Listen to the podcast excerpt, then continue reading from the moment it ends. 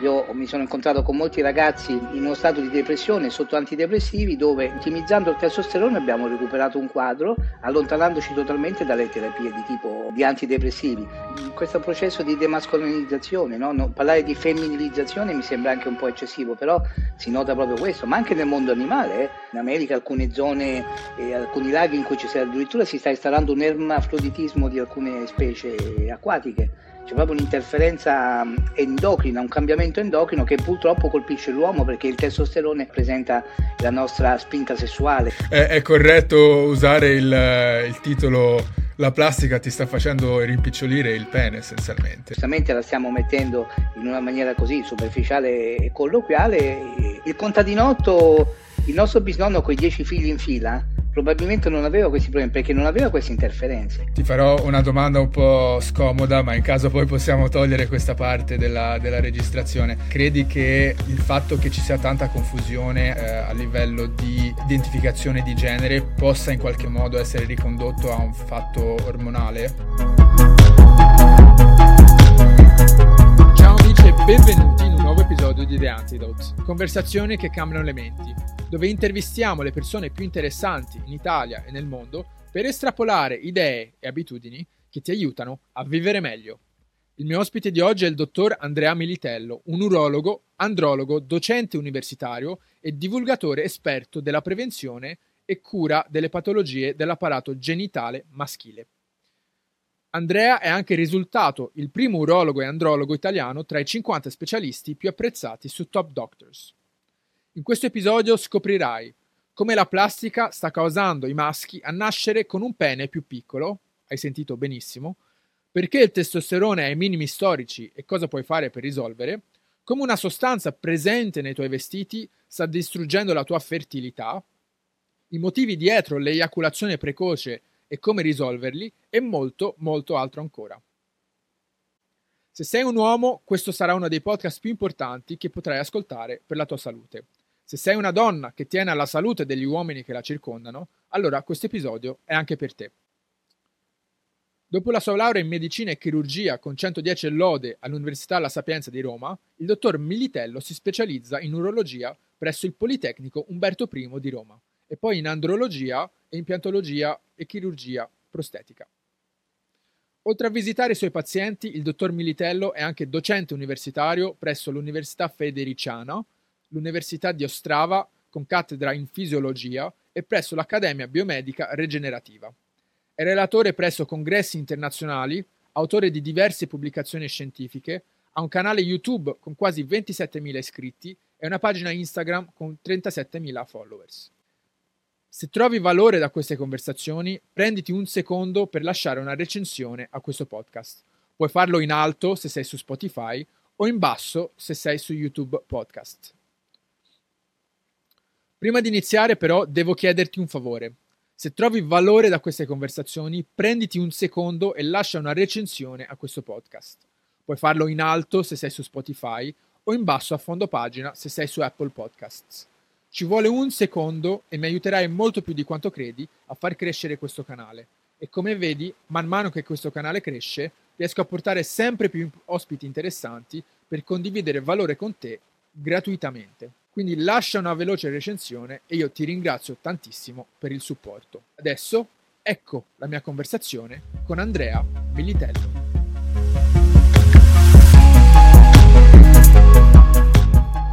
Andrea Militello, benvenuto su The Antidote e grazie mille per essere qua con noi. Grazie, grazie a te per l'invito, è un piacere condividere insomma, questa oretta che passeremo insieme con te e con i tuoi ascoltatori. Andrea, per iniziare volevo chiederti di spiegarci essenzialmente cosa fai, perché una persona ignorante come ero io qualche settimana fa, leggendo urologo e andrologo, magari non ha un'idea precisa di quello che è il tuo ruolo come, come medico. Quindi se ci puoi spiegare cosa fai come, come figura, come medico, sì. e da lì magari partiamo e spaziamo. Allora, io sono in effetti specialista urologo, però ormai mi occupo in maniera molto dedicata proprio all'andrologia e anche alla parte endocrinologica. Quindi cerchiamo di mettere ordine. L'urologo è il medico che si occupa delle malattie urogenitali. Quindi urogenitali può essere il rene, può essere la vescica, può essere la prostata, quindi un banale calcolo renale, malattie vescicali non proprio belle non le nominiamo, ipertrofia della prostata o urogenitale, quindi anche tutti i disturbi della sfera genitale, che essenzialmente sono testicoli, il pene e quant'altro. Sia maschile che femminile? O sì, essenzialmente maschile. maschile, maschile. ok. E vescica e reni le hanno uomini e donne, giustamente il genitale, come stai specificando, sì. maschile, quindi hai fatto maschile, anche bene a chiedermelo. Un tempo l'urologo si occupava di tutto, poi è nata l'andrologia, che essenzialmente può vedere due canali, l'urologo che si occupa in maniera elettiva dell'apparato genitale o anche l'endocrinologo che si orienta verso aspetti quali l'infertilità, per esempio, o i disturbi ormonali. Allora, queste due mh, corsie poi si sono unite ed è nata una scuola di specializzazione, una scuola di perfezionamento in andrologia, per cui esiste proprio un percorso di studi con tanto di master e di secondo livello che ti permette di diventare andrologo. E io ho spostato la mia attenzione sull'andrologia che si occupa di tanti aspetti che possono essere l'infertilità, problemi della sfera sessuale, disturbi ormonali, però molto legato alla parte genitale. L'urologo, vero e proprio l'urologo top, scherzosamente, è anche un chirurgo, quindi l'urologo classico eh, scusami se parlo di, di, patologie non piacevoli, trova un tumore del rene, lo opera in sala operatoria per via laparoscopica robotica. Io mi sono allontanato dal mondo chirurgico per, per, scarsa attitudine, non mi vergogno a dirlo, e ho trovato invece una zona che a me piace molto, che è questa dell'andrologia, che abbraccia l'endocrinologia, quindi tutta la parte poi del sistema endocrino. E quindi mi dedico okay, ormai quindi... negli anni molto a questo in parole povere, ti occupi del benessere ormonale del, del maschio. Benessere ormonale, esatto, e tutte le patologie dell'apparato genitale, perché usiamo termini che non sono parolacce, anche un'eiaculazione precoce, una disfunzione erettile possono appartenere al giorno. Quindi tutte queste patologie. E il mondo endocrino è un po' la mia passione. Ecco. Per cui, ecco, talvolta quello è il dubbio, no? Eh, che ne so, un ragazzo con un varicocele dice dove vado, dall'urologo o dall'andrologo, da chi devo andare? Tutto sommato poi queste due figure abbracciano il problema, però se ci focalizziamo sull'apparato genitale maschile, l'andrologo è il vero rappresentante di questo tipo di problematiche.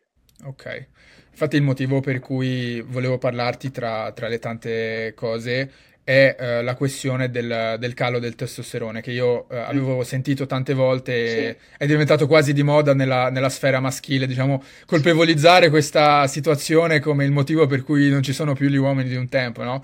Eh, però sì, poi sì. parlando con il dottor Balducci, sempre sul, sul podcast, ah. è entrato più in profondità nell'argomento, mi ha veramente incuriosito, ho detto no, aspetta, qua devo, devo approfondire seriamente, no?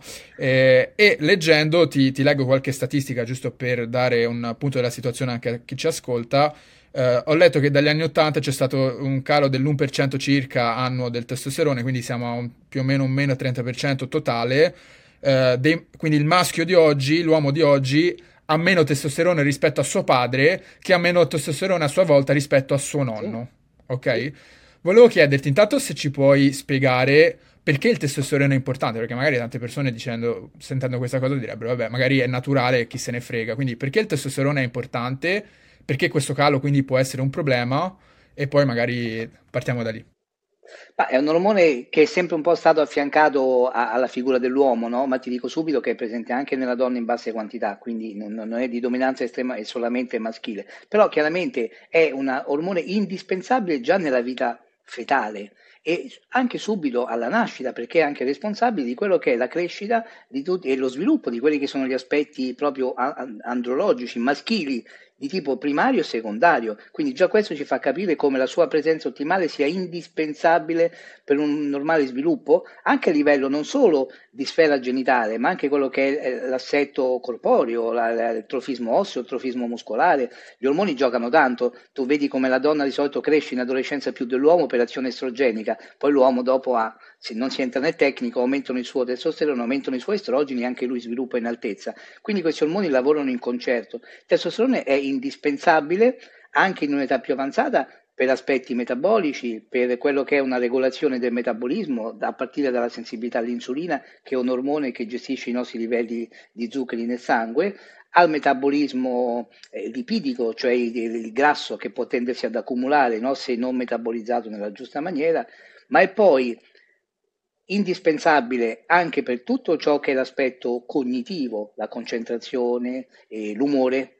Io mi sono incontrato con molti ragazzi in uno stato di depressione sotto antidepressivi dove, non voglio fare adesso il mago, eh, però dove ottimizzando il testosterone abbiamo recuperato un quadro allontanandoci totalmente dalle terapie di tipo, chiamiamole farmacologiche, Psico, sì, sì, sì, di tipo, certo. ecco, non voglio dire psichiatrico, ma insomma di, di, antidepressivi. E in più, è chiaro, è anche il motore di quello che è la, la, la pulsione sessuale cioè il testosterone è, è, è, quell'ormone che stimola il desiderio sessuale e partecipa anche, oltre che alla componente emotiva, anche alla parte erettile, quindi è un po' proprio l'ormone che spinge il, il sesso maschile a quelle che sono le sue normali pulsioni che la natura ci ha dato, insomma. Venendo meno la sua presenza ci possono essere, chiaramente ne parleremo, delle riflessioni negative su tanti aspetti anche proprio della sessualità, quindi un ormone indispensabile per lo sviluppo e per il mantenimento di tutte queste caratteristiche tipiche della, dell'uomo. Ne stavamo parlando nel, nel pre-registrazione che io guardandomi intorno noto la nostra generazione, eh, che la nostra generazione, infatti c'è una statistica che dice che un terzo degli uomini sotto i 30 anni non hanno fatto sesso negli ultimi 12 mesi, ma poi quando gli hanno chiesto perché eh, è venuto fuori che non, non lo ricercano.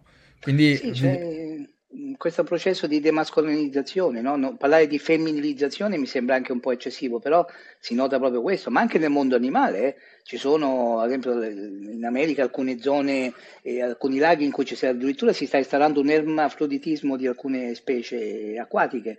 C'è proprio un'interferenza endocrina, un cambiamento endocrino che purtroppo colpisce l'uomo perché il testosterone, come ti dicevo, rappresenta la nostra spinta sessuale, quindi venendo a mancare questo ormone sai, non è l'ormone tiroideo che è importante, però qui il primo problema che si evidenzia è proprio la, la, la, la spinta sessuale, la, pulsione, no? Ti farò una domanda un po' scomoda, ma in caso poi possiamo togliere questa parte della, della registrazione. No. Credi...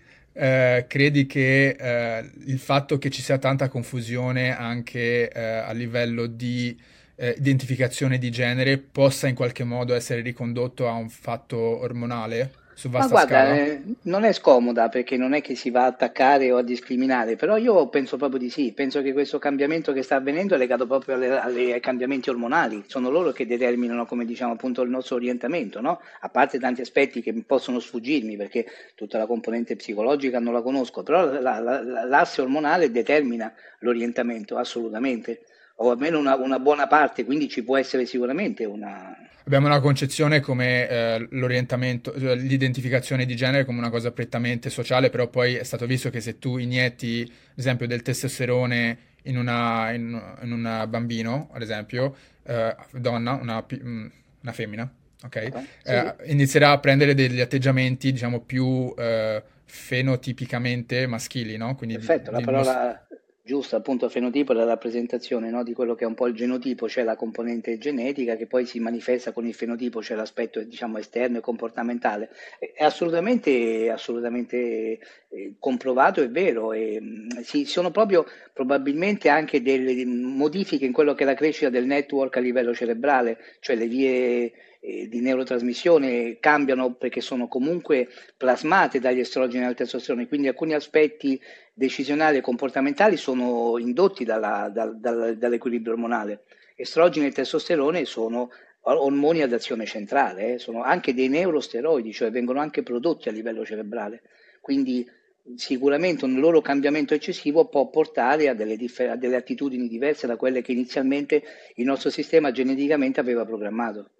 Sì, che poi eh, la frustrazione sessuale è innegabile, ad esempio per l'uomo giovane, è una forte eh, fonte di motivazione, quindi se togli questo elemento, quindi togli l'elemento di, di voglia sessuale, ric- ricerca anche di attenzione dell'altro genere, magari ci metti la gratificazione immediata attraverso la, la pornografia che ti toglie sì. quel, quel piccolo, eh, quella piccola voglia che avevi, eh, abbiamo degli, degli uomini totalmente immotivati e anche meno meno v- volenterosi nel, nella, nel, prendere rischi nella propria vita, no? Perché io, se, questa è una cosa, è semplicemente un aneddoto, ma se parlo con i miei zii, con mio padre, vedo che nell'età, nella giovane età, hanno preso molti più rischi, avevano anche degli atteggiamenti eh, molto più... Sì, diciamo, non dico aggress- provocatori, ma più provo- aggressivi. Esatto più aggressivi, uh, diremo in inglese disagreeable, quindi che, eh, di ribellione no? quasi contro lo, lo, status quo. Sembra che oggi questa cosa si sia totalmente appiattita e probabilmente ha, ha, ha molto a che fare con la, la questione ormonale, no?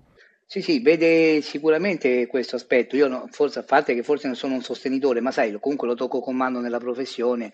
E mh, quando stavi parlando anche della, mh, chiamiamola problematica nella sfera sessuale, tra l'altro io così, tanto la nostra è una chiacchierata, noto questo così socialmente, nel parlare con i ragazzi, che paradossalmente c'è più un'aggressività benevola, eh, da parte più del sesso femminile, dove probabilmente gli estrogeni sono dominanti e quindi riescono a dare quell'input sessuale che contrasta invece oggigiorno con un passo indietro rispetto al sesso maschile. Noi eravamo abituati a vedere l'uomo come il cacciatore dell'avventura, invece si sta un pochettino forse piacevolmente equilibrando, ma mi sembra che addirittura adesso la bilancia stia andando un po' all'inverso. Sta cambiando, sta cambiando molto, perché poi sai, io penso anche psicologicamente, no? se io ho già delle, delle incertezze sessuali, mi confronto con una donna che di suo ha comunque le sue sicurezze, la sua benevola aggressività, vengo ulteriormente mm, colpito, coinvolto, perché poi mi sento non adatto, no?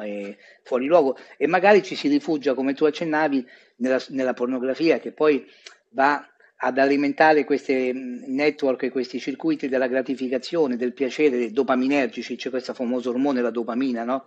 Adesso siamo nell'era della dopamina. Anche magari non aiuta neanche l'eiaculazione precoce, perché quando tu stai guardando un porno magari ti masturbi e in due o tre minuti hai, hai fatto quello sì, che devi fare, no? Esatto, lì non c'è la necessità di soddisfare un'altra persona, è un soddisfare se stessi per cui insomma la ricerca del piacere è immediato. Poi c'è questo ormone, la dopamina, come ti dicevo, che nella nostra società è dopaminergica, cioè la ricerca del cibo, del gioco, eh, il rinnovare continuamente, anche banalmente il TikTok, se vedi, no? è un, un, social che proprio gioca sul tema dopaminergico, questo movimento tipo slot machine, no?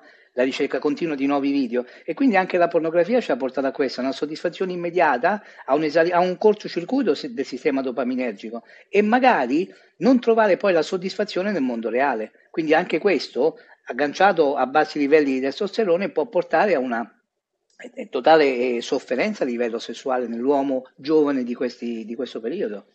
A cosa è dovuto questo calo? Quindi abbiamo visto che è, effettivamente è reale, quali sono le cause? Allora, guarda, le cause sono mm, da collegare a questi cambiamenti nei quali noi stiamo vivendo le nostre generazioni. Basta vedere le foto dei nostri bisnonni, stavano in un campo con eh, un bue, la moglie e otto figli messi in fila da quello più alto a quello più basso, no? Sono tutte qui. Verissimo, eh? sì, sì. Tutti sì. i bambini seri, un po' sporchetti, però là, e, e c'era una vita dove non c'erano interferenze ambientali, si mangiava la carne prodotta, si, i vegetali prodotti e mh, l'aspettativa di vita era minore perché c'era meno medicina e più malattie, però i livelli di testosterone erano presenti in maniera importante. Ci siamo trovati proiettati in questa nostra società totalmente industrializzata e siamo circondati da dirti migliaia non posso, ma centinaia di molecole, andiamo, abbassiamoci decine per non essere così esagerati, di molecole che sono degli interferenti endocrini cioè non è una supposizione, è un complottismo. Nelle bottiglie, io qua ho la mia bottiglia d'acqua di plastica purtroppo, quindi sono un cattivo esempio, la liberazione di questi bisfenoli, ftalati, i pesticidi, sono interferenti endocrini, cioè cosa fanno? Vanno a intercettare il recettore del testosterone. È come se io a casa mia non metto la chiave giusta, metto un'altra chiave e poi la spezzo. Eh, non apro più la porta. Eh. Quindi se io vado a bloccare quel recettore, quel recettore che come funziona il testosterone? In maniera semplice, va sul suo recettore, il recettore è collegato con il nucleo, la parte centrale della cellula dove c'è il DNA e attiva dei processi di produzione di, di proteine, di, di, sostanze che hanno poi varie funzioni, eh, tutto co- ciò di cui stiamo parlando, insomma. Se io blocco il recettore, il testosterone non andrà più a legarsi a quel recettore, per cui non c'è più la sua azione. Sì, allora, simile questo... a quello che fa la caffeina con l'adenosina, no? Cioè, Bravo, sì, caffeina e sì, adenosina, ammazza che sullo studioso, sì, sì, sì. questa, bravissimo, oh, mi, mi hai rubato il lavoro. Eh? e, ah, su questo Balducci, Balducci è un grande, eh? Balducci è molto bravo. Assolutamente. Sì, sì, Balducci è molto bravo. Gioco, gioco Quindi, facile, sì, sì. sì. No, giochi facile, sì, ascolti, eh, tu assolvi ogni volta, alla fine Esattamente. Cioè, saremo noi che intervistiamo te alla fine.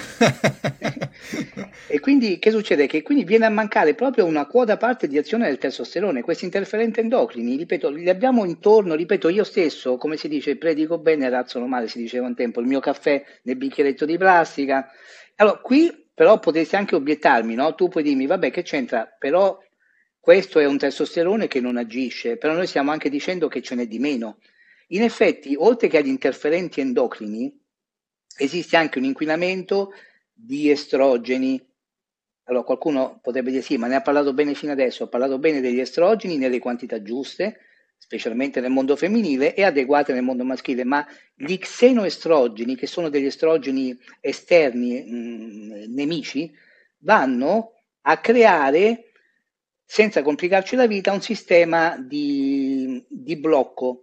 Funziona così, permettimi due secondi. Noi abbiamo un direttore d'orchestra che è l'ipofisi, che poi rilascia vari mm, ormoni che agiscono sulla tiroide per produrre ormoni tiroidei, sul, sul rene per produrre il, cortico, il, il cortisolo il DEA, e sui testicoli per produrre il testosterone. Il testosterone di per sé lavora perché è aiutato dagli estrogeni che derivano da una conversione del testosterone. Il testosterone si aromatizza in estrogeno in DHT, adesso non vi voglio complicare. L'estrogeno, quindi che questo sistema è in equilibrio. Se io ho troppo estrogeno, l'estrogeno va all'ipofisi e dice guarda che siamo in tanti, eh? e l'ipofisi ok, allora io rallento lo stimolo.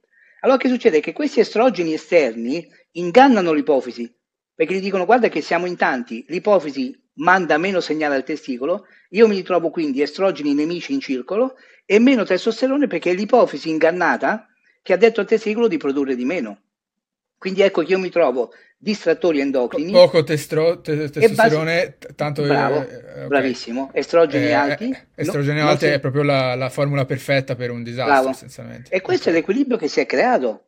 Chiaramente, sai, non sono ginecologo, ma sicuramente questi xenoestrogeni poi alimenteranno, non voglio mai parlare di malattie brutte, però forse inizialmente un'eccessiva crescita nel corpo femminile, poi a lungo andare anche delle crescite anomale, comunque sono sempre estrogeni sintetici che sono presenti dappertutto, shampoo, creme, prodotti di bellezza che adesso tutti usiamo, dall'uomo alla donna, e quindi in tutta la cosmesi. Eh, esatto, cioè no, noi, allora, quando, quando, Balducci ha parlato di questa, ha accennato di questa cosa, e io ho, metto, ho, messo una clip su Instagram, una persona giustamente mi ha, mi ha commentato, mi ha detto, da persona ignorante questa questione della plastica mi sembra una cagata, no? Perché giustamente noi abbiamo l'abitudine di associare le plastiche come una sostanza inerme, cioè una superficie eh, che non fa niente, però eh no. eh, non è, non è così, no? Quindi se ci potresti... Eh, prendo un attimo per, per leggere una, una, cosa che mi sono sì. segnata qua, che ho trovato un sì. po' traumatizzante per quanto mi riguarda, ma credo sia interessante da, per contestualizzare.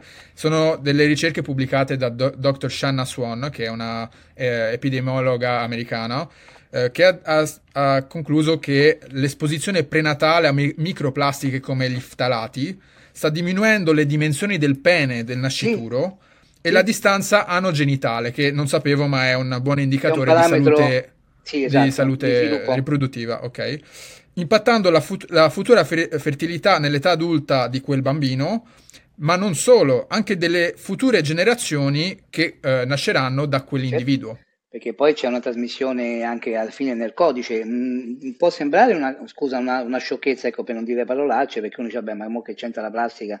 Si sono inventati questa cosa e adesso va, va de moda questo discorso, è la liberazione di sostanze chimiche, specialmente dalla plastica riscaldata, no? Allora, queste sono queste sostanze che poi, come abbiamo detto, l'abbiamo spiegato, sono interferenti endocrini, quindi andranno anche assunti dalla mamma, passando nella placenta, andranno nel corpo a livello del feto e andranno a bloccare proprio la sua attività recettoriale che in quel momento è fondamentale. Quindi io blocco proprio sul nascere lo stimolo ormonale perché comunque testosterone è, è corretto anche, usare no? il, il, titolo la plastica ti sta facendo rimpicciolire il pene essenzialmente. Beh potrebbe essere un post che richiama parecchie letture insomma. Però anche se um, giustamente la stiamo mettendo in una maniera così superficiale e colloquiale il contadinotto il nostro bisnonno con i dieci figli in fila probabilmente non aveva questi problemi perché non aveva queste interferenze per ultimo, ma non, forse non è neanche per ultimo, fin dove diciamo, ci sono le mie considerazioni, anche l'inquinamento elettromagnetico. Cioè il nostro asse endocrino, l'ipofisi, ipotalamo, proprio il direttore generale è l'ipotalamo, poi sotto c'è il vice direttore che è l'ipofisi che vi ho nominato prima, e poi le ghiandole. L'elettromagnetismo va a disincronizzare l'asse endocrino, eh?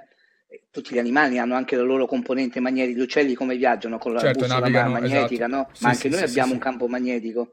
Adesso non entro appunto nella, medicina alternativa o quant'altro, ma sicuramente si desincronizza l'asse, tanto che ti parlo di cose personali, negli ultimi tempi avere un figlio nella cameretta dove io ho un router attivo H24 inizia a darmi fastidio. E guarda caso, quando abbiamo spostato due figli, il primo che adesso ha cambiato stanza aveva continui mal di testa, adesso non ce l'ha più, perché comunque sono onde elettromagnetiche che ci bombardano e ne siamo ormai colpiti. Il contadinotto di cento anni fa non ce l'aveva. Quindi tutto questo, questo interferenti endocrini, xenoestrogeni, elettromagnetismo da cui siamo bombardati sta portando a queste conseguenze. La riduzione della produzione essenzialmente degli ormoni sessuali, nell'uomo specialmente del testosterone. Quindi c'è una spiegazione scientifica. Tra l'altro che non sono solo presenti ad esempio nelle bottiglie di plastica, ma ad esempio anche nei, nei vestiti, no? Eh, io ho provato a fare una cosa di recente che è comprare delle mutande solo di, eh, di cotone, ne ho comprate tre o quattro paia e uh, ne, sto compra- ne, sto accumulando cercando di mettere sempre quelle perché uh, l'idea di avere uh, un, un, interferente endocrino che letteralmente è, è lì nei, sui, appoggiato sui miei genitali in zona, eh in zona non, non, mi fa più stare tranquillo adesso no? se tu dovessi dare una ricetta perfetta per le persone per diminuire il loro testosterone quindi qu- quali sono tutte le cattive abitudini che stiamo facendo oggi che ci stanno proprio distruggendo. Ma, ma, sono proprio questi. Io adesso inizio a vedere qualche ragazzo, già fa piacere vedere in palestra qualche ragazzo con la borraccia in, in acciaio, quindi piano piano si stacca. Però è proprio questo, guarda, la, la, cattiva alimentazione, che poi sono le classiche cose, però già l'utilizzo eccessivo di grassi mh, che portano poi comunque a delle alterazioni a livello proprio del metabolismo e della produzione ormonale, anche se i grassi sono importanti, eh, però per distinguere molto dai monoinsaturi e polinsaturi, insomma, quindi attenzione molto a un'alimentazione che non abbia un eccesso di carboidrati, perché anche questo poi porta a una ridotta sensibilità insulinica ed è tutto un sistema sincronizzato. Non è amico, io dico tutte le cose anche ovvie, anche il fumo non è amico perché il fumo è un vasocostrittore e uno dei primi organi a soffrire è il testicolo, tant'è vero che il fumo è una delle cause di disfunzione erettile ma anche di infertilità, perché poi non abbiamo parlato della fertilità. L'assenza di attività, il nostro corpo reagisce allo stimolo fisico, ad esempio anche l'allenamento contro resistenza, eh, quindi quello classico anche in palestra, è uno stimolo comprovato per il rilascio di testosterone GH, ma se va a vedere io mi proietto sempre nella storia, è chiaro che un guerriero che combatteva in quel momento doveva avere il massimo della forza, quindi il corpo cosa libera? Testosterone, GH e cortisolo, cioè è, è normale, no? Sono gli ormoni del combattimento. Quindi anche l'inattività fisica, l'accumulo di tessuto adiposo, che uno potrebbe dire, mo che c'entra? C'entra perché nel tessuto adiposo è presente quell'enzima che ho detto prima, che è l'aromatasi, che converte il testosterone in estrogeno. Quindi se io mangio in maniera inadeguata, non mi muovo, fumo, non, cre- non pratico lo sport per un equilibrio cardiovascolare, già questo può assolutamente essere un'ipoteca per abbassare i miei livelli di testosterone perché non do nessuno stimolo all'organismo affinché lui abbia la necessità di produrre il testosterone. Ad esempio, Balducci aveva accennato, non, non voglio mettergli parole in bocca, ma spero di, di ricordare bene, che eh, a livello di grassi eh, la guerra che abbiamo fatto contro i grassi saturi in realtà è una componente del fatto che, cioè è un, è un motivo di... Eh, di problemi ormonali, perché i grassi saturi sono fondamentali, quelli ovviamente non, non ossidati. Esatto, perché anche il famoso colesterolo che viene demonizzato, e magari poi ne parleremo un attimo, ma senza approfondire, però nella mh, sintesi di questi ormoni sessuali, la molecola precursore di tutti è il colesterolo. Il colesterolo è la molecola da cui deriva la sintesi degli ormoni sessuali. Per cui ecco che anche se il mio corpo aumenta ad esempio il colesterolo, potrebbe essere legato al fatto che l'organismo ne ha necessità. Quindi il fatto di combattere talvolta in maniera immediata il colesterolo con le statine, con i farmaci, potrebbe essere assolutamente controproducente. Il colesterolo è una molecola indispensabile per la sintesi degli ormoni sessuali, degli ormoni steroidei, così si chiamano. Per cui è assolutamente importante, quindi va ben calibrato. Quindi questa aggressività nei confronti dei grassi in maniera così indiscriminata è totalmente sbagliata perché il colesterolo serve, lo produce il nostro corpo, tutto ciò che il nostro corpo produce ha una finalità, serve a stabilizzare le membrane cellulari, le rende più morbide, quindi più pronte agli scambi, ma nello stesso tempo è indispensabile per la sintesi degli ormoni steroidei, che non sono solo il testosterone, gli estrogeni, progesterone, pregnenolone, il DEA, sono tanti, eh? E quindi sì, poi Balducci... A, a livello di interferenze ormonali, inter, eh, quali, se ti arrivasse qualcuno in, in studio da te, hai un modo, dei suggerimenti per evitarli il più possibili? più possibile? Ma guarda, i suggerimenti che io do sono quelli che un po' ti ho esposto perché poi non mi occupo in maniera diretta di nutrizione o di altri aspetti biologici, per cui non ti nascondo e adesso stiamo chiaramente parlando della prevenzione e dell'evitare della consapevolezza. Nel mio studio siamo già degli step successivi, cioè entriamo in terapie non per forza chimiche, ma più delle volte sì, ti dico la verità, che cercano di far riprodurre il testosterone al testicolo o in casi di età un po' più avanzata o dove non c'è risposta anche di sostituire il certo, perché qua- quando vengono da te sono già magari le, le, problematiche sono già in stadio più avanzato. Sono, sono, in stadio avanzato perché poi chiaramente oggigiorno c'è l'informazione, no? anche quella che tu stai dando, quindi uno cerca innanzitutto di recuperare, cioè se si rende conto del problema, magari con la giusta alimentazione, con l'approccio con l'attività fisica, con l'utilizzo di molecole naturali, testo booster, che ci sono, che possono migliorare fu- o dare un input alla steroidogenesi, in alcuni, nel senso che non ti posso dire la bacchetta magica, il tribulus, il fieno greco, il tongtali, che adesso è un, forse uno dei migliori, anche se in Italia non penso sia approvato, come molte cose. Io ho iniziato e... a prendere ashwagandha, che avevo letto, poteva ashwagandha beneficiare. è un tonico adattogeno, potrebbe dare una, un'azione indiretta essendo un anticortisolico.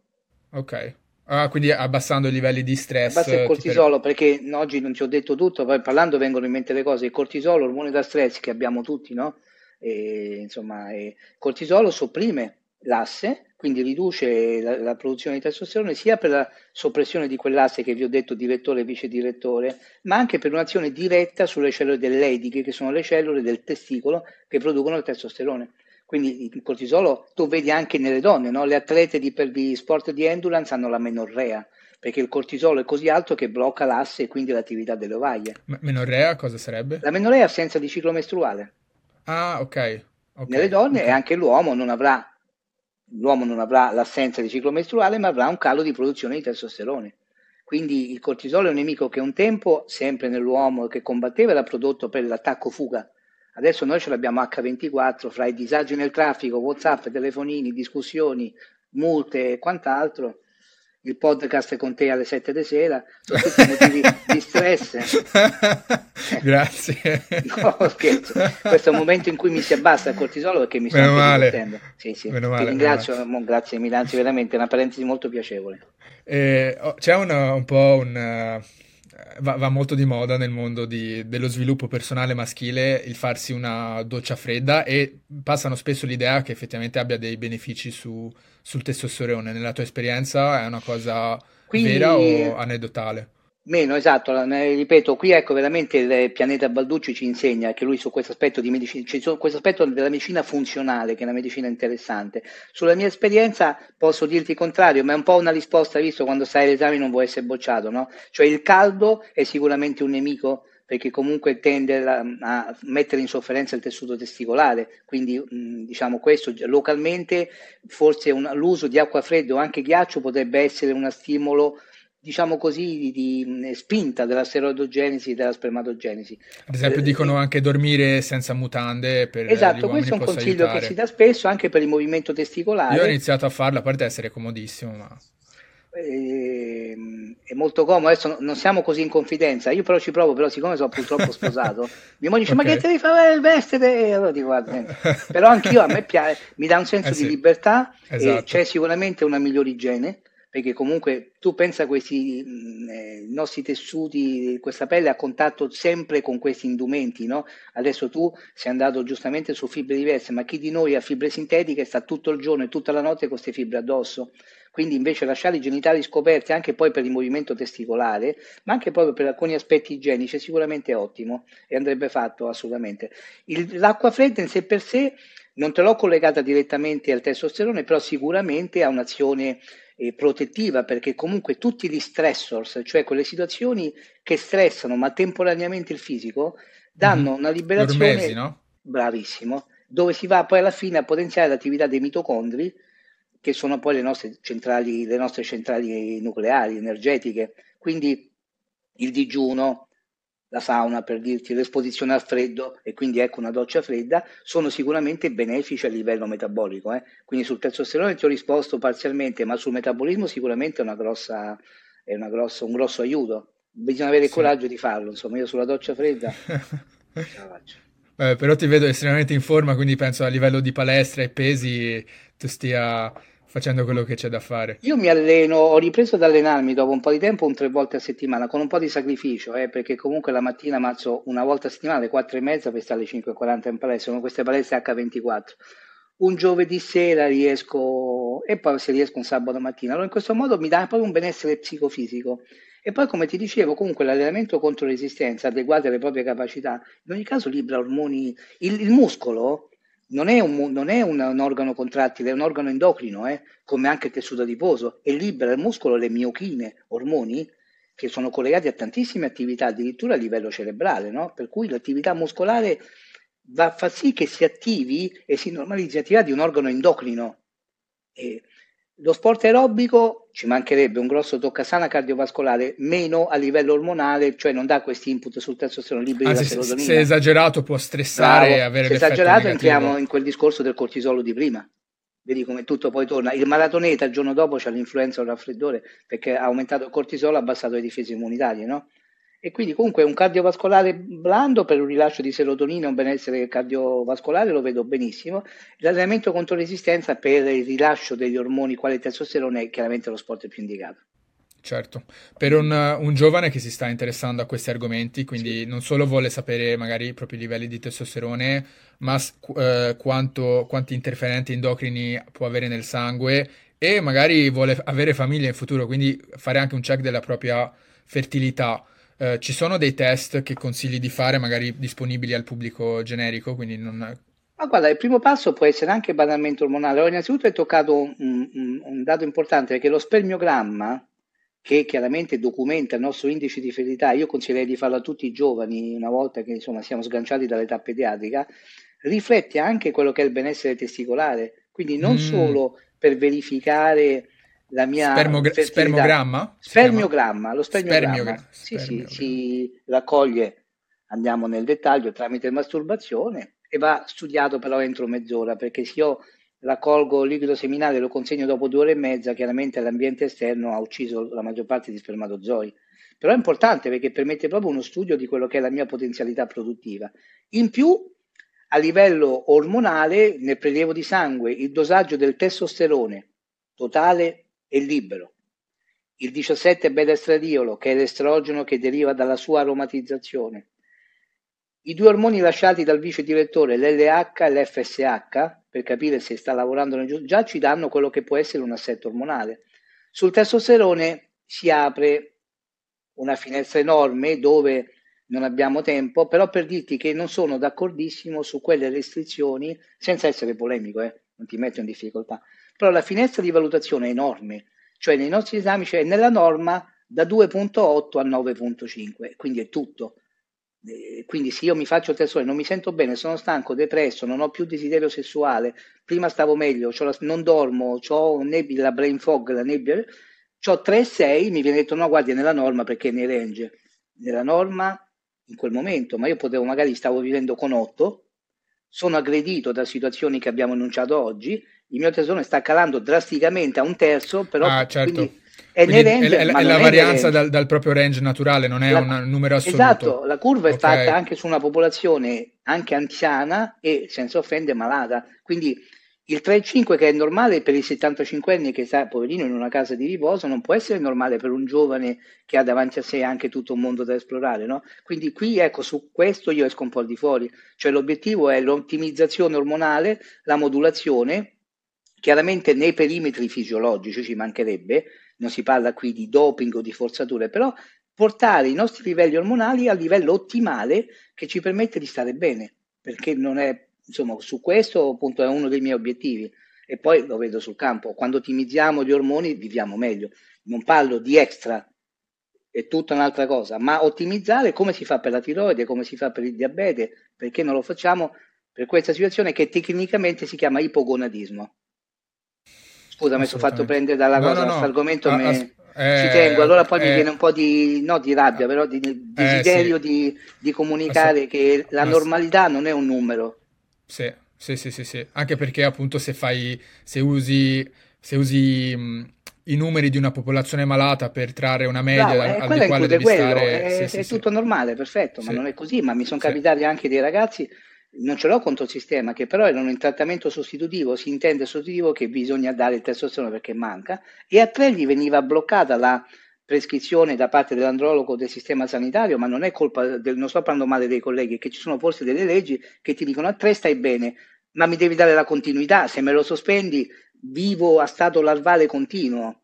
Manca questa cosa qua, però non voglio entrare in argomenti che magari esulano dal nostro incontro, insomma, mie riflessioni personali. Eh. Assolutamente Andrea, guarda, prima di, di, concludere volevo trattare velocemente l'argomento della, dell'eiaculazione precoce perché stavo leggendo qualche statistica e colpisce un giovane su tre, quindi è una cosa che evidentemente è molto importante e no, può, no. Impattare, può, Impattare, anche molto la, la vita psicologica perché eh, che si voglia o no a livello di psicologia, e questo lo, l'ho imparato studiando anche Jung, no? eh, l'uomo ha, associa molto alla propria capacità di eh, agire nel mondo con la propria potenza sessuale, quindi una, una sorta di eh, non performance da questo punto di vista può avere un impatto psicologico anche importante. No, quindi, è importante sono... perché... Vai, vai, vai, ti lascio spazio. No, no, dimmi tu, fai, quali sono le... No, quali, quali sono le, le, cause e magari sì. qualche soluzione realistica. Sì, eh, allora l'argomento è un po' più facile perché è di facilissima interpretazione, cioè è l'unica patologia, patologia, disagio, per la quale il paziente entra nella stanza che ha già fatto la diagnosi, cioè non richiede nulla, no? È evoluzione precoce, quindi è semplicissima nell'esporla. Bisogna interpretare il, il, da dove nasce, perché la, la, la, componente più facile, egoisticamente più facile, è quando c'è una situazione locale, quindi a livello penieno, che determini una iperstimolazione. Questo accade spesso quando c'è un frenulo corto, il frenulo è quel filetto che unisce la pelle al glande, se è corto, in erezione va in tensione diventa ipersensibile e quindi chiaramente il minimo contatto o nell'autoerotismo o nel, nell'attività sessuale stimola, eh, fa scattare lo stimolo il riflesso eiaculatorio. Come anche il glande, il glande ipersensibile, spesso legato magari a una pelle in eccesso, che si chiama anche fimosi, che copre in maniera eccessiva e non si scopre mai, chiaramente è un glande ipersensibile. Nel momento che si scopre, eh, appena c'è il contatto eh, chiaramente con l'esterno, vi è un'iperstimolazione. Quindi quel riflesso è di tipo legato a problemi, chiamiamoli meccanici, e quindi, ripeto, egoisticamente più semplice. Da un'altra parte, sempre rimanendo in componenti di tipo organico, ha anche bassi livelli di serotonina. La serotonina è un neuromodulatore che gestisce anche il riflesso eiaculatorio. Chi di noi ne produce di meno ha spesso un riflesso eiaculatorio anticipato, tanto che, per dirti il contrario, persone che prendono antidepressivi spesso hanno il problema contrario, l'assenza di eiaculazione, mm, perché la serotonina, okay. l'antidepressivo aumenta la serotonina e la serotonina allunga i tempi fino in quei casi, non essendo una persona che soffriva di precoce, inizia ad avere dei disagi, no? Altri, scusami, altri problemi si spostano su componenti più di tipo psicogeno, prestazionale, mm, Certo, anche quello che dicevamo prima del, della pornografia, no? quindi un'abitudine a, a, abituare il corpo semplicemente sì, dall'inizio esatto. della stimolazione si finisce velocemente. Ecco. Soddisfazione ecco. personale e via, però poi sì, sai sì, quando subentra la vita di coppia o anche la ricerca di un... E poi anche con l'età, io non ti nascondo, ho pazienti con lezione precoce che andando avanti con gli anni e riducendosi la potenza erettile poi il problema si torna di nuovo sopra perché mh, chiaramente poi viene un attimino, si, non avendo la possibilità di una seconda erezione immediata, l'erezione precoce compromette la serenità del rapporto, no? E in quei casi dove c'è più la componente psicogena, chiaramente subentra un'altra figura che non deve essere vista come un arrendersi alla psicologia, però il sessuologo clinico. Il sessuologo clinico spesso se fa il suo lavoro con passione, riesce a interpretare delle problematiche anche legate all'età molto giovane, infantile, adolescenziale e risolverle, per cui non deve essere visto come, sai, molti di noi dicono vabbè ma non mi serve, io sto bene, che la... può essere utile, quindi spezzo una lancia nei confronti di una specialità che può sembrare eh, completamente opposta alla mia, però talvolta se l'andrologo con gli approcci locali, le creme desensibilizzanti, o farmacologiche, ci sono dei farmaci, non amo parlare dei farmaci, oggi ci sono dei farmaci dedicati alla gestione dell'eiaculazione, eh, che aumentano la serotonina per una o due ore, mi permettono di avere un rapporto certo un po' programmato e quindi riesco ad avere un'eiaculazione contenuta grazie a queste molecole. Per scenografia ti dico anche la nutraceutica, ci credo parzialmente, esiste una molecola, la griffonia, che è una pianta dell'Africa nord-occidentale, dove nel suo baccello è contenuto il triptofano. Il triptofano è un aminoacido che passa alla barriera ematoencefalica ed è un precursore della serotonina.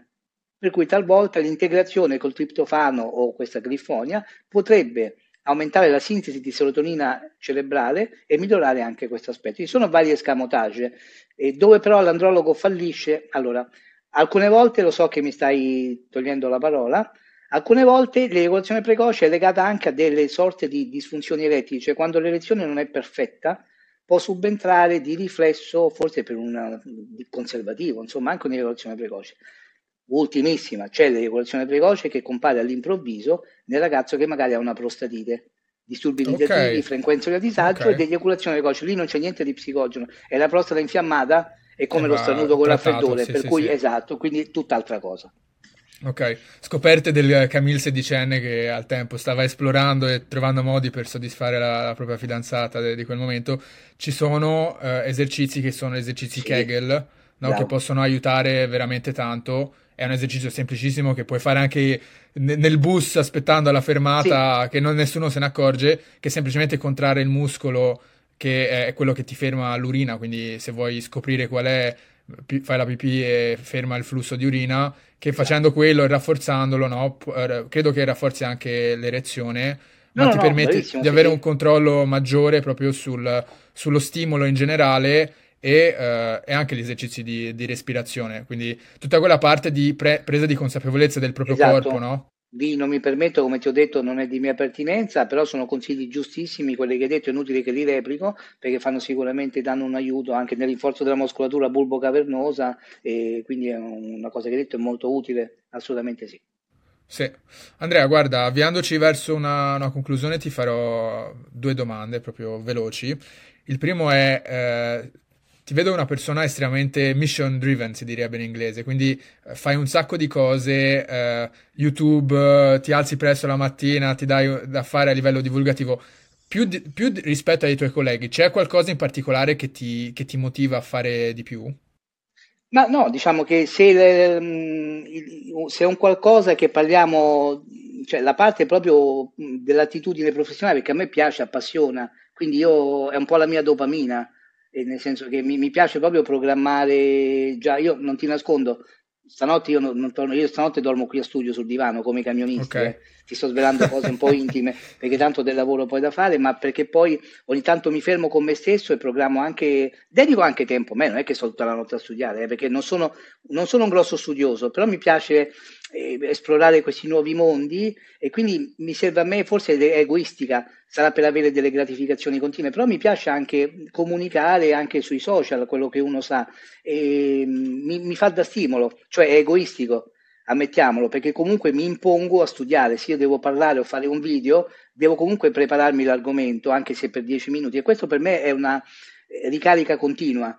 E non ti nascondo, non, non ho da nascondere nulla che, mh, questo non lo sai neanche tu, da un paio di anni, da due anni e mezzo, e ho iniziato a fare un po' di terapia ormonale di tipo sostitutivo eh, con gli ormoni bioidentici, con la TRT e anche con i bioidentici. Okay. Ha ottimizzato i miei valori ormonali, ripeto, è una cosa che posso tenermi anche per me e non sto dicendo che è il segreto del successo e che poi non sono nessuno, però ho notato un miglioramento del mio aspetto cognitivo e anche propositivo te lo dico apertamente perché come se io parlassi e poi dopo mi nascondo io, no? No, no, certo. Io sto in terapia da due anni e mezzo e non me ne pento, sempre nel rispetto e mi dà un benessere psicofisico che ho trovato anche nella, nell'aspetto professionale. Certo, perché quello che succede è che con l'età cala il, testosterone, sì, gli ormoni, tende, il benessere ormonale viene meno. Esatto, no? sarà stato okay. forse io facilitato un po' dalla mia professione, sai il pasticcere che mangia i bignè tutti i giorni, no? Eh, certo. Però comunque considera che ho compiuto adesso i 58 anni, quindi un paio d'anni fa, siccome è aumentata un po' la pressione lavorativa e volevo avere comunque una dignità anche a livello sportivo, ho visto i valori non erano alti, per cui io li ho ottimizzati, no? ripeto, mai usare questo approccio come doping a scopo edonistico, se no mando un messaggio diverso, vuoi stare meglio prendi il testosterone, che poi c'è, c'è anche chi critica e quindi è pronto subito a, a interpretare male. Sì, no, che, che poi ha anche delle conseguenze negative se fatto nel modo sbagliato. Blocco l'asse, se io lo prendo che non serve blocco la mia produzione, quindi poi divento un, un dipendente però se sono in una condizione dove nulla di quello che è stato fatto prima sta dando il dovuto, io quindi fin quando ho fatto con lo sport e l'alimentazione fatto, dopo quando ho visto che il sistema stava un po' in stallo, fossi andato in pensione forse non me ne sarei accorto, ma avendo ancora necessità vita di lavorare e di dare il massimo, come fanno anche i colleghi d'oltreoceano, insomma si ottimizza sempre lo ripeto, rispettando i limiti fisiologici, cioè in quei range che ci dicono normali, invece di accontentarmi di stare in basso sto in alto, però sto in quello che viene definito la normalità, però sicuramente dà un benessere sotto alcuni aspetti.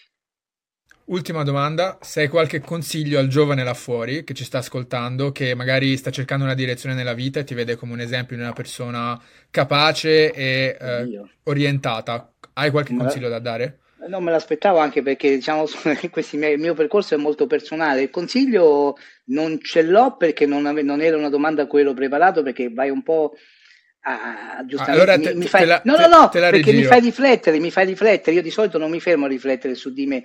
Probabilmente che ho fatto fino ad oggi ho dedicato chiaramente attenzione te a quello te la, te la giro forse è più facile in questo modo. Sai qualche consiglio al te stesso ventenne? Ma allora ti devo dire la verità mh, al me stesso ventenne consigli è di rifare quello che ho fatto, perché tutto sommato, forse anche per pressioni, anche probabilmente un padre serio probabilmente, eh, però di mio ho avuto sempre la passione per portare a termine quello che iniziavo, sia a livello sportivo che di studio, per cui gli ho dedicato molto tempo, magari lasciando da parte i divertimenti, all'epoca ce n'erano di meno, eh, perché è normale adesso basta avere una PS5 a casa e il ragazzo dei 15 anni è portato, di 13 anni è portato a accenderla, c'è poco da fare. Al tempo mio lo sport era il divertimento. Ok, allora, sì, sì, quindi sì, vedo, mi rendo conto che è cambiato molto, però secondo me dedicarsi eh, sugli ehm, obiettivi sono posti, però dedicargli tempo e non rinunciare al primo, alla, alla prima sconfitta, fermarsi non è giusto. Ecco, lo sport a me ha insegnato questo. Ho fatto sia il tennis che il podismo e lì se perdi perdi, ma se ti fermi non, non, puoi fermarti, devi continuare fino alla fine. Allora secondo me dedicarsi con attenzione e dedizione all'obiettivo che ti sei scelto, con la forza e, di e, ave- e avere un obiettivo, che è lo step L'obiettivo, la prima cosa, no, te lo devi programmare, io me li pongo, me li pongo anche professionalmente, adesso sto facendo un master e poi ho chiesto se si riesce a avere per fare una magistrale in scienza della nutrizione, ma tutti questi, non per scenografia, mi serve a me come motore devo avere questi obiettivi anche nello sport, eh? una programmazione in quello che farò il mese successivo, non maniacale.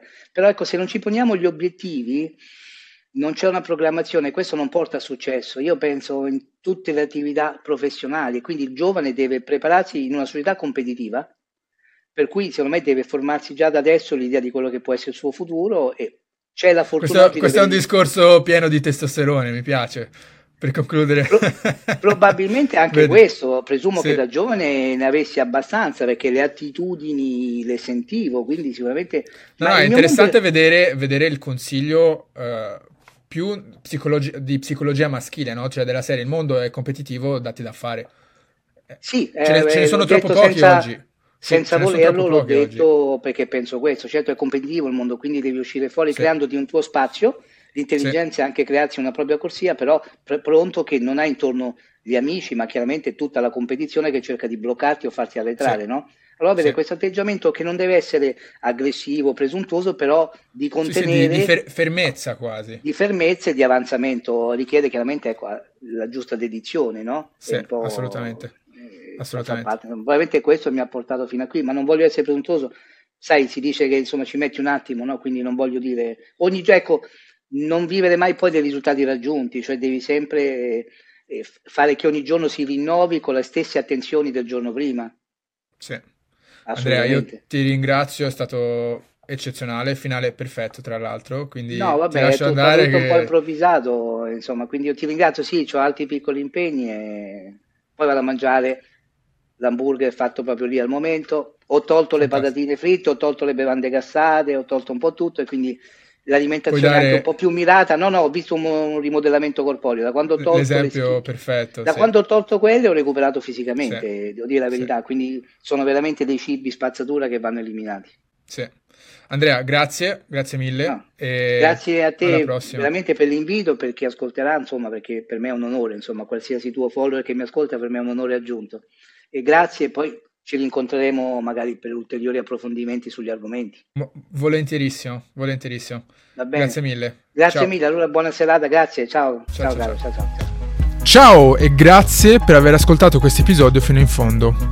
Se questa conversazione ti è piaciuta, ricordati di iscriverti al canale del podcast e magari condividere questo episodio con i tuoi amici. Grazie, ci vediamo alla prossima puntata.